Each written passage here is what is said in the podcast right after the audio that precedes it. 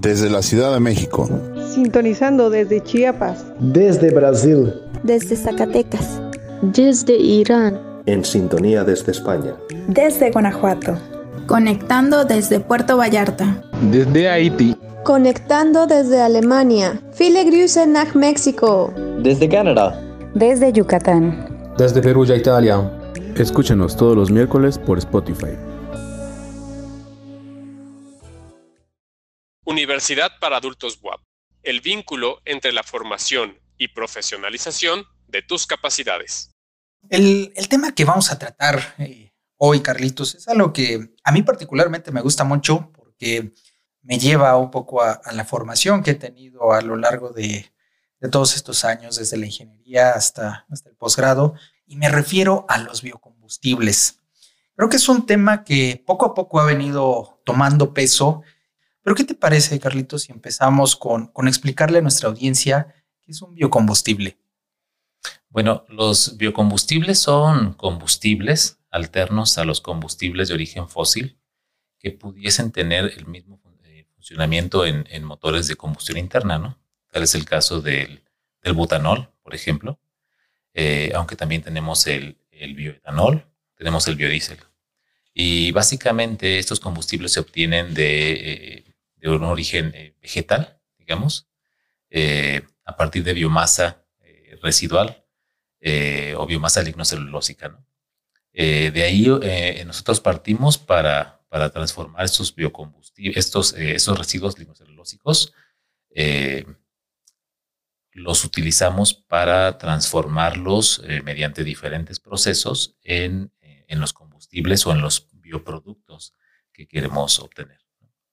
Eh, bueno, básicamente es esto, ¿no? Y digamos que una, es, una muy buena alternativa a, los combustibles eh, fósiles, dado que eh, la alta demanda de los combustibles fósiles ha incrementado los costos, además que, que, hay una franca reducción de las reservas petroleras y que aunado a esto existe una gran contaminación debido a las emisiones de dióxido de carbono por la quema de combustibles fósiles. Entonces, en ese sentido, los combustibles eh, eh, alternativos, los biocombustibles, son una buena alternativa para el reemplazo de los combustibles fósiles. Ok. Y mira, ya se está posicionando, eh, de hecho, a nivel mundial. Creo que ya tenemos algunos referentes, pero es, es una... Hay quien lo ve como moda, hay quien lo ve como tendencia, pero no, hay que irnos un poquito al pasado y voy a, permitirme citar a Henry Ford, quien él plantea el uso del etanol para su, su modelo del, del, coche con carburante modelo T, que es lo que detona en Estados Unidos la, la producción masiva de lo que hoy conocemos los vehículos. Sin embargo, eh, surge esta, esta posibilidad de que descubrieron grandes yacimientos de petróleo, se queda a un lado esta, esta opción. Pero hoy, gracias a los investigadores como tú, Carlos, eh, en distintas universidades a nivel mundial. Alemania ya lo tenemos posicionado como uno de los eh, países que le está apostando a este tipo de, energías limpias. Se va a reactivar. Yo creo que es un proyecto demasiado interesante, pero hay que irle desglosando a la gente por qué es interesante. Creo que ya lo estamos viviendo hoy en día. No sé, aquí desde que llegamos, eh, querido Carlitos, de Puebla para acá sentimos un poquito más de calor. Pero aparte de ser la, la posición geográfica, me gustaría preguntarte, ¿eres de las personas que sí creen en el cambio climático o todavía te cuesta a nivel científico creerlo? No, no, sí, sí creo en el cambio climático. Eh, bueno, este, pues lo observamos todos los días, ¿no? Eh, digamos que quizás no lo, no lo, eh, no lo percibimos tan, tan rápido, porque pues no es un tema que se perciba muy rápido. Eh, pero sí lo hemos eh, podido constatar con, los cambios de, temperatura, como comentas aquí en la ciudad de León, ¿no? No nada más en la ciudad de León, yo, yo vivo en, Irapuato y todos los días me traslado para acá. Pero digamos que las estaciones como las hemos percibido desde que éramos niños hasta ahora, pues sí han cambiado, ¿no? Entonces sí hay una, afectación a al clima eh, originada principalmente por las emisiones de dióxido de carbono, ¿no? Lo que genera el calentamiento global. Y sobre todo mencionar que efectivamente ya es, esto ya es una realidad y sin entrar más a detalle, la, la mayor participación que nosotros podamos hacer es generar propuestas. No es únicamente decir, ya lo detecté. Es decir, bueno, ok, si ya vi que esto me está dañando, vamos a generar una propuesta alternativa. Y es aquí donde me permito preguntarte, Carlitos, en, en esencia, ¿cómo puedo llegar a obtener un biocombustible yo? Bueno, los biocombustibles se producen eh, en cuatro etapas principales, ¿no? Digamos, este, la ingeniería del proceso. Eh, partimos de un eh, material lignocelulósico, por ejemplo, paja de trigo. La paja de trigo es un biopolímero compuesto principalmente de celulosa, un homopolímero que tiene, es una cadena larga de glucosa un heteropolímero que es la hemicelulosa eh, y otro eh, polímero eh, que es la lignina. Todo ese material, como tú puedes ver un trozo de madera, es difícil de degradar. Lo que nosotros tratamos de hacer en esencia es llegar hasta la parte de la glucosa, poder separar las cadenas de, celulosa en pequeñas glucosas para después poderlo fermentar. Entonces, estos tratamientos se, se basa en darle un pretratamiento que puede ser tradicional, en una plataforma bioquímica convencional, que trata de cuatro pasos principales, que son el pretratamiento, que puede ser con álcali, ácido o algunas otras combinaciones. Después viene eh, la hidrólisis enzimática, que es lo que depolimeriza a la celulosa. Después viene la fermentación con un microorganismo, puede ser eh, marcianos. Eh, para obtener bioetanol y al final tenemos el proceso de purificación, que ya es un, proceso en donde obtenemos el etanol al grado el que tú, lo, que tú buscarías poderlo agregar a, los automóviles, ¿no? que es al 99.95% de pureza. Eh, entonces no es un proceso sencillo, es un proceso elaborado que ha tomado ya bastante tiempo, pero esencialmente es, es eso. Muy bien, Carlos. Me gustaría aquí preguntarte, ¿por qué con la formación que, tú tienes decides ir hacia esta línea de investigación? Es una buena pregunta, porque yo decido irme a esta línea de investigación quizás desde, desde mis fantasías de la infancia, ¿no? En donde creo que nuestra generación fue muy influenciada por, por películas como Volver al Futuro y, Mad Max, ¿no? Donde había combustibles alternativos eh, generando energía para mover máquinas, ¿no? Eh, bueno, ya cuando entré a la, carrera, yo lo primero que quería era ser biólogo. Entonces, eh, bueno, no se dio porque aquí en Guanajuato no había biología, pero había ingeniería química. Y eh, terminé ingeniería química y después creo que esa tendencia a hacer cosas biológicas me llevó a hacer ingeniería química, pero tendiendo a hacer cuestiones de, de, biología, ¿no? O sea, la ingeniería aplicada. Eh, así fue como, como decidí incursionar en la área de los biocombustibles. Entonces vamos a, a creer que le, le, tenemos que agradecer a, esta saga que es, que es buenísima de, Volver al Futuro y sobre todo que efectivamente ocupan combustibles alternos ¿eh? aquí para, para poder echar a andar el, el famoso DeLorean. Y qué bueno que ya lo estás volviendo una realidad, Carlos, porque, a ver, si bien es cierto que, ya es un tema que está no siendo tendencia, ya está eh, siendo una realidad aplicable. Ya está esta cuestión que nosotros vivimos día a día, como te lo mencionaba, del cambio climático, es difícil que lo, podamos seguir ocultando. Ya hay compromisos, ya eh, se dio un paso más en ahora regular las emisiones de metano, pero vámonos con las de CO2, que es las que nos preocupa al, al hablar de este proyecto ¿Y hacia dónde quiero llegar, Carlos? Eh, en, algunas, eh, en algunos países ya existen mezclas obligatorias, como cuáles, como que se debe de usar el, biocombustible al 8% de etanol, pero México, ¿en qué posición se encuentra respecto a, la regulación y utilización de los biocombustibles? Bueno, esta también es una muy buena pregunta. Eh, por ejemplo, em, como mencionabas, eh, inicialmente cuando, cuando eh, Henry Ford estaba desarrollando su tecnología, pues utilizaba el etanol, ¿no? Después viene el boom este de, petróleo en Estados Unidos y eso se, se, deja a un lado. Pero hay otras eh, tecnologías, por ejemplo, el caso de Brasil, eh, me voy a desviar un poquito. Eh, Brasil no tenía acceso al petróleo, ¿no? entonces empezó a desarrollar la tecnología del etanol. México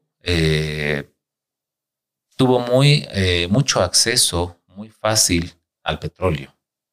Entonces, esto pues lo orilla, digamos que a bote pronto, ¿no? Es muy rápido.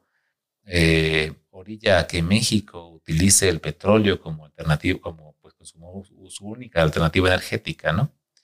Eh, el tema de las biorefinerías en México, de los biocombustibles, digamos que tiene aproximadamente 20 eh, años en que se viene, que se viene consolidando. Hay un plan piloto que empezó en Guadalajara, en donde se tenía que colocar el 5% del, del, combustible, eh, eh, tenía que ser etanol. Sin embargo, esto eh, no se ha logrado como, proyecto piloto en Guadalajara.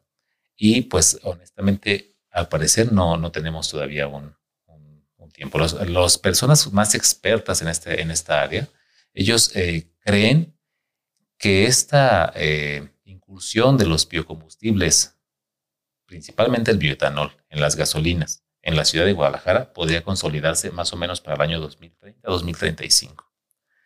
Pero todavía tenemos eh, incertidumbre de ello, ¿no? Ha habido planes, pero eh, hasta el momento no se han concretado. Ahorita todavía estamos, eh, digamos, en fase de desarrollo. Hay mucha investigación en biocombustibles en México, muchísima investigación en biocombustibles, pero no se ha llevado a la escala industrial. Todavía no. Eh, tenemos plantas pilotos, ¿no? Pequeñas plantas piloto en de Guadalajara, por, por ejemplo, ya hay plantas de tratamiento de biomasa. El CIATEC Jalisco también ya tiene tecnología completa desde el pretratamiento hasta la fermentación y purificación. Aquí mismo en Guanajuato hay grupos de expertos en procesos de, purificación. Eh, sin embargo, bueno, eh, México todavía tenemos un camino largo por recorrer para poder instalar estos combustibles en nuestros motores, ¿no? Mira, ahora que ya pusiste un poquito de, fecha respecto a Guadalajara, eh, ya tenemos nosotros los, acuerdos de la Agenda 2030 respecto a energías limpias. Y con esto que nos empieza a vislumbrar, entonces pareciera que no, no vamos a poder ser eh, asertivos en este tipo de, de objetivos. Y esto me orilla a preguntarte, Carlos, ¿Crees que realmente no estamos preparados todavía para dar ese paso, para independizarnos de, las energías que, forzosamente implican la quema de combustibles? Bueno, no, sé si todavía no estamos preparados. Yo creo que la, eh, tecnología que hemos desarrollado en México eh, es funcional, funciona eh, adecuadamente. Sin embargo, para lograr esos objetivos, eh, siempre pienso en que tenemos que involucrarnos varios sectores, ¿no? El académico, el, político y el social. Eh, el político, pues principalmente impulsando este tipo de desarrollos para que lleguen eh, realmente a consolidarse, ¿no? Me, me, parece que desde la parte de, la academia se está haciendo mucho para, lograr esos objetivos. Para tener tecnologías y propuestas que, ayuden a alcanzar esos objetivos. Pero sí creo que hace falta un poco más de la parte eh, política en donde nosotros podamos eh, empezar a desarrollar esas, tecnologías eh, con un mayor impacto social. claro, existen proyectos, digamos, en, en, el sexenio pasado se dio un gran impulso al desarrollo de biocombustibles, muy fuerte. me parece que las publicaciones en la, en la parte académica se crecieron de forma exponencial en todos los combustibles alternativos, desde biohidrógeno, biogás, este, bioetanol, biobutanol, eh, incluso combustibles fósiles, eh, perdón, eh, combustibles sólidos. todo eso se, impulsó. Actualmente tenemos, un, tenemos proyectos, sí, tenemos un proyecto pequeño. el año pasado nos aprobaron un pequeño proyecto en donde en donde se tenía que, evaluar, digamos, a comunidades rurales para ver si podíamos eh, implementar energías eh, alternativas. Esto se, se, llevó a cabo, ¿no? Se logró el proyecto. Eh, pero sí todavía hace falta, eh, me parece, más presupuesto para, para incrementar este tipo de proyectos. ¿no? Digamos que de los proyectos que había el año pasado para concursar, que fueron 55, se aprobaron solamente 15 proyectos. Entonces, eh, pues hay alternativas muy buenas para desarrollar, pero creo que todavía tenemos, pues por ahí algún hueco presupuestario, ¿no? Para, para continuar. Así es, y sobre todo tomar el ejemplo. Ahora te, se me viene a la mente este dato, en 2019 la, la Unión Europea logra aumentar el, el, uso de los biocombustibles en un 7%. Esto se debe precisamente a, a, a la presión que hace ya el, el, sector automovilístico, hace también un poco de eco las universidades, esta nueva tecnología que están echando a andar. Y, considero que esta también es la clave, Carlos. No sé tú cómo lo, lo logres vislumbrar, pero cuando tú como investigador empiezas realmente a tocar puertas, a decir, esta es una, una garantía que nos va a poder ayudar, ya no solo a, a, tener una mejor combustión en los motores, sino calidad de vida.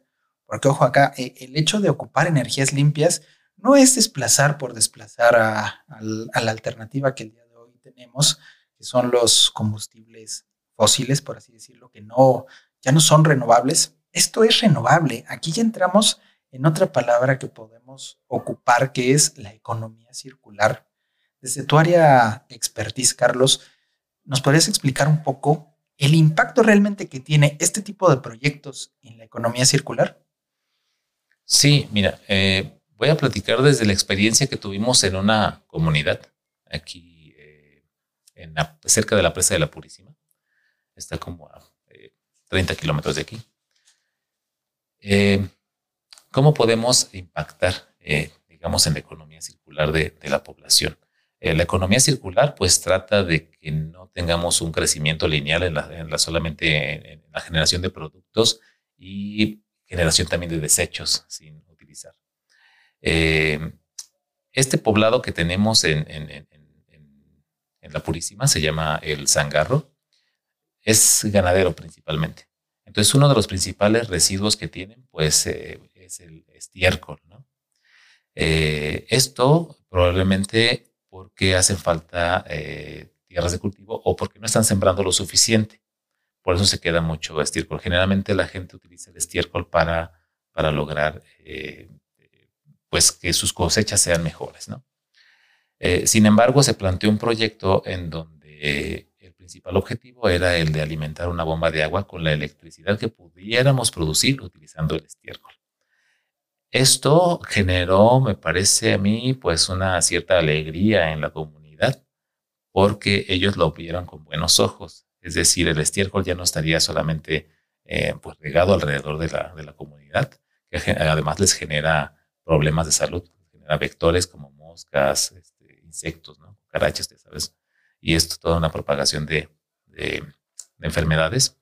Eh, se había planteado el proyecto para llevar el estiércol hacia un digestor anaerobio y que ese digestor anaerobio produjera biogás, el cual sería quemado y alimentaría la bomba principal del poblado para eh, suministro de agua potable. Entonces, eh, a esto llegaríamos con, con la economía circular. A generar un gran beneficio a toda la comunidad mediante el acceso al agua utilizando los residuos de un proceso que venía siendo lineal, que era la producción de carne y de leche.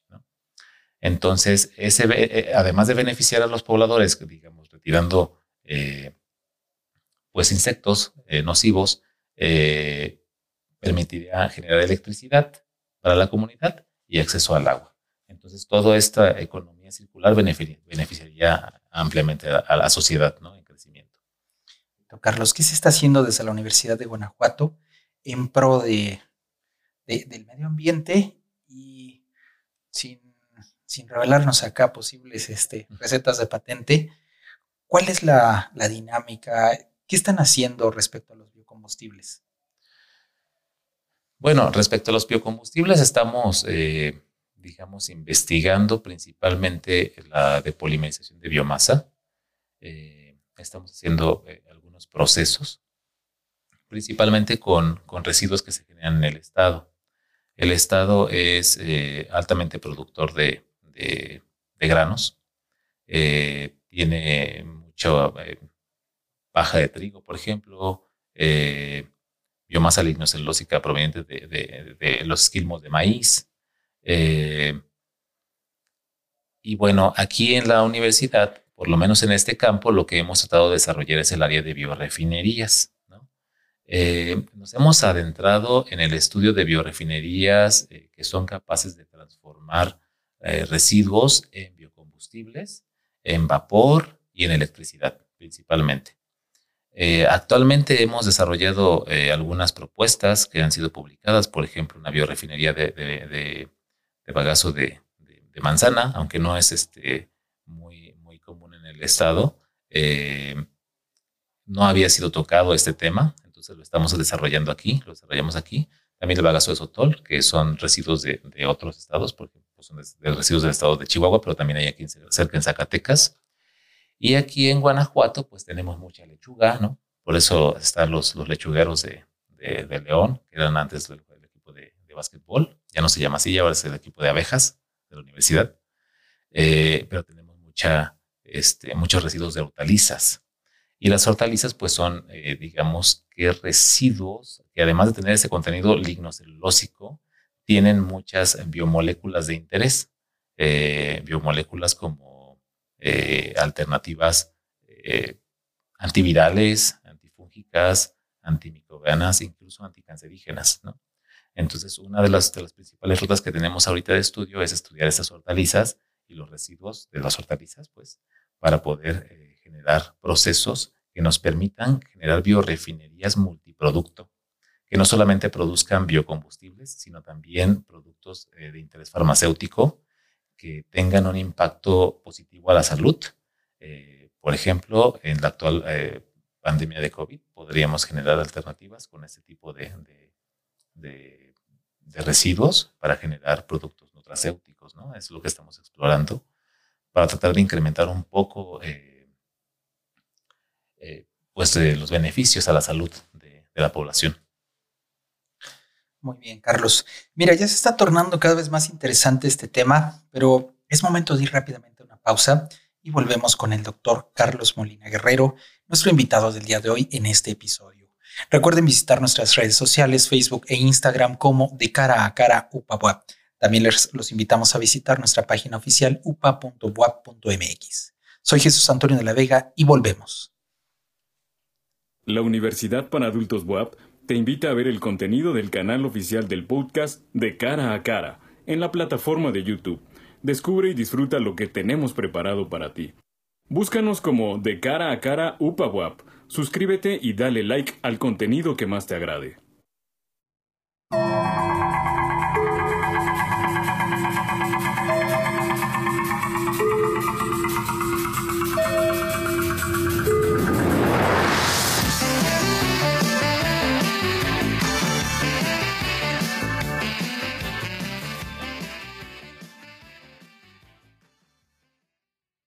En la Universidad para Adultos WAP invitamos a descubrir nuestro canal de YouTube, de cara a cara UPA WAP, en donde podrás encontrar y disfrutar fragmentos de nuestros episodios de la tercera temporada de nuestro podcast, de cara a cara. Ingresa a nuestro canal, síguenos y dale like al contenido que más te agrade.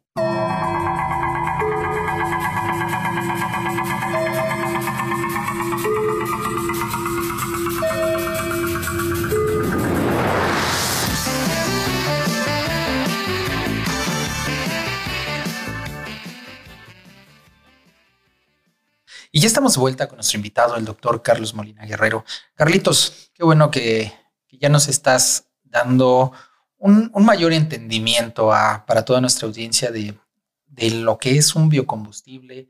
Ya vimos un poquito las, las ventajas. Sin embargo, todavía nos faltan unas dos, tres preguntitas. Pero antes de, volver a entrar en materia, eh, parte de nuestra tradición aquí en el podcast de, de Cara a Cara es lanzarle un reto a, a nuestros invitados. Y en esta ocasión espero no agarrarte en curva, pero fuera de, la generación de biocombustibles que, son energías limpias, vamos a activar otra energía que es en beneficio de nuestro cuerpo. ¿Y hacia dónde voy? Eh, alineados al, reto que le lanzamos a nuestra rectora, la doctora Lilia Cedillo Ramírez, de la Benemérita Universidad Autónoma de Puebla, es correr un pequeño maratón, o tampoco te voy a decir 20, 40 kilómetros, Vamos a empezar con 5 kilómetros. ¿Qué te parece? Sí, me parece bien. ¿Cómo, cómo lo hacemos? Pues mira, te vamos a, este, a convocar a que, que puedas realizar esta, esta carrera, pero no solo, ¿eh? Ojalá puedas unir ahí a, amigos, familiares, compañeros de acá de la, de la división. Por ahí este, andaba tras bambalinas el doctor Francisco Alarcón. Ah, sí. Ojalá lo podamos este, fichar para este, este reto. También lo vamos a tener en, uno de nuestros episodios. Ya lo tuvimos en, la primera temporada, pero no le lanzamos este reto tan saludable. ¿Qué te parece poder convocar ahí a tu, a tu sector? Claro que sí. Este, pues nos ponemos de acuerdo y, vamos, a vamos a lanzar el reto aquí con los compañeros a ver quién se anima a, correr los cinco kilómetros, ¿verdad? Así es. Mira, de momento ya tienes un compañero que es este Birsavid. Ok, de acuerdo. Entonces, hay que, hay que seguir haciendo más grande el grupo. Y bueno, ya, ya es momento de regresar un poco a, lo que es este tema eh, acerca de los biocombustibles. Y es importante todo esto que nos mencionabas. Sin embargo, me gustaría saber si realmente esta es la solución más efectiva para poder combatir estas emisiones de CO2, Carlitos. Mira, pues eh, desde un punto de vista pues eh, real, eh, las biorefinerías o la producción de dióxido de carbono, perdón, la producción de, biocombustibles también genera emisiones de dióxido de carbono. Eh, es una buena alternativa, aunque, bueno, puede que encontremos algunas otras mejores, ¿no? digamos que las rutas fermentativas de, de los microorganismos siempre generan además del producto, dióxido de carbono. La ventaja que tenemos aquí es que ese dióxido de carbono es fijado nuevamente por las plantas para su construcción eh, y esas plantas son nuevamente utilizadas para producir biocombustibles, ¿no? Que a diferencia del petróleo, por ejemplo, que genera el dióxido de carbono, pero que ese, eh, digamos que ese dióxido, ese petróleo, ese carbono que estaba debajo de la tierra, pues sale, pero difícilmente lograremos volver a ponerlo debajo de la tierra, ¿no? Esa es la gran ventaja de las, del uso de biocombustibles, ¿no? la recirculación del dióxido de carbono. Muy bien, Carlos. Yo ahora me voy a meter a una pregunta que sin, sin fijar una postura en contra de, un sistema de gobierno, porque no es, nuestra, eh, no es nuestro objetivo, pero es algo que es una tendencia. El termómetro mes con mes, desde hace ya este, algunos sexenios, viene pasando. Eh, suben, aumentan los, los costos de los combustibles. Y ojo, aquí eso, eso queda punto y aparte. Pero ¿qué pasaría con, el, con un biocombustible? ¿Es realmente accesible para todos los mexicanos, para todos aquellos que se eh, tomen el, la oportunidad de, utilizarlo? ¿O va a pasar algo similar como aquellas tecnologías de, de vanguardia que solamente algún círculo en particular va a poder explotarla y va a poder acceder a utilizar este tipo de, tecnologías, Carlos? No, eh, bueno, respecto a la accesibilidad, eh, me parece que todo el mundo podría tener acceso.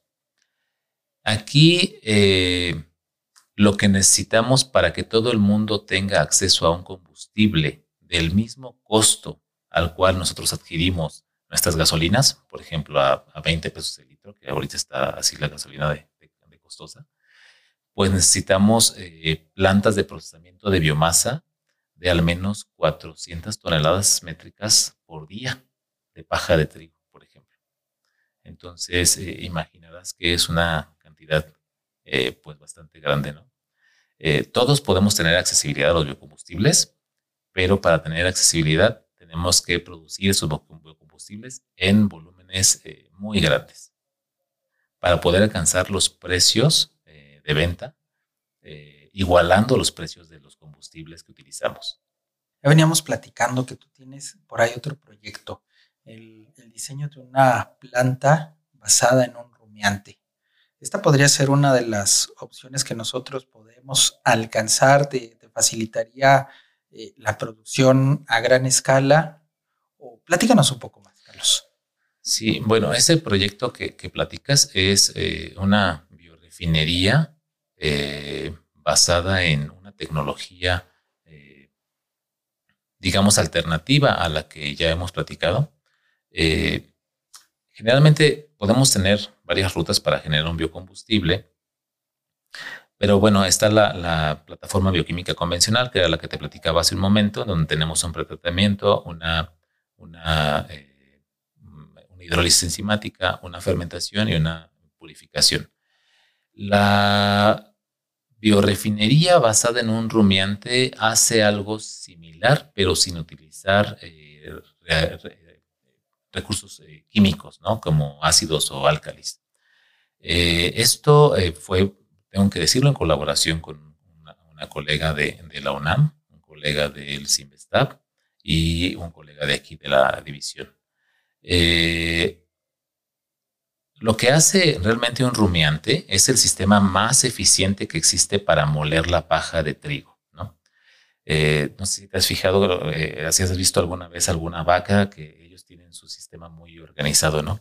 Eh, ellos comen y mastican la, paja, pero la mastican tan bien, pero tan lentamente. Es un sistema que es muy eficiente, pero muele muy despacio. la vaca mastica y después eh, pues traga y pasa al primer estómago de la vaca. Eh, es tan eficiente el, sistema que la vaca no permite que esta partícula de paja de trigo pase al siguiente estómago sin haberla molido al menos a 2 milímetros de longitud. Si está más eh, extensa que estos 2 milímetros, no pasa a un siguiente estómago. Entonces, ¿qué es lo que hace el rumiante? Pues la impregna de rumen, regresa la paja otra vez al sistema de molienda, que son sus muelas, y continuará moliendo hasta que eh, la paja tenga una, longitud de 2 milímetros. Una vez que la paja eh, tiene la longitud de 2 milímetros, pasará al siguiente estómago. En este primer estómago, eh, ya la paja, además de impregnarse de rumen, pues bueno, aparte del rumen tiene algunas bacterias que se le van a, fijar encima de la, biomasa. Estas bacterias pasarán con la paja al siguiente estómago y en el siguiente estómago habrá una degradación de esta, biomasa mediante la utilización de, ciertas bacterias, ¿no? Eh, en ese estómago se dará el proceso de, polimerización de biomasa, le van a quitar la lignina, le van a quitar la hemicelulosa o la van a transformar en alguna, algún azúcar y a la celulosa la van a eh, transformar en glucosa. Eh, estos, estos azúcares serán transformados después en, ácidos orgánicos como ácido acético, ácido propiónico, eh, ácido butírico, que son los principales precursores de la producción de leche y, del gas metano que emiten las vacas.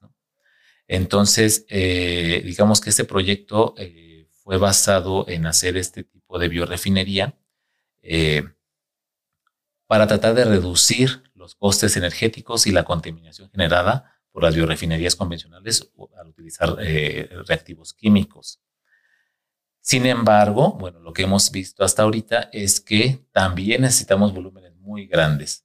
Nos quitamos el problema de, los reactivos químicos, pero necesitamos volúmenes, grandes de agua. Eh, pero bueno, al final con algunas técnicas de ingeniería estamos tratando también de hacer reducciones de, este tipo de, consumos de agua para tratar de reducir, eh, eh, tratar de ser más sustentable a la, a la biorefinería, ¿no? Sin embargo, bueno, llegamos a la conclusión también de que eh, es necesario producir volúmenes muy grandes de, de, biocombustibles para que estos lleguen a ser accesibles a la población. ¿no? Sin embargo, energéticamente si reducen sus costos. Muy bien, Carlos. Pues el día de hoy yo creo que ya estamos tratando un tema que es, es muy importante. Ya vimos que, lo tienen en, una faceta ya muy avanzada. Eh, nada me gustaría más, Carlos, que el día de mañana pudieras ser uno de los representantes que, lleve realmente a la práctica el poder eh, utilizar los biocombustibles y sobre todo que pueda ser una, una solución para todos nosotros los que requerimos medios de transporte y ya no hablemos eh, del, particular, sino también los comunitarios. Esto realmente sería un gran impacto, sobre todo en la disminución de los gases de efecto invernadero. Y a título personal, eh, Ahora esta es una, una pregunta quizá un poco fuera de tu línea de investigación, pero a la vez no. Y me refiero a este proyecto que tú tienes. ¿Qué estrategias o qué sinergias eh, propondrías para poder vincular universidades como, como es la, nuestra, la Benemérita Universidad Autónoma de Puebla, con tu universidad, la Universidad de Guanajuato, y poder potencializar este tipo de ideas? Bueno, eh, lo que se me ocurre ahorita es, eh, que podemos colaborar con gente de la, de la UAP, estamos abiertos a hacer colaboraciones.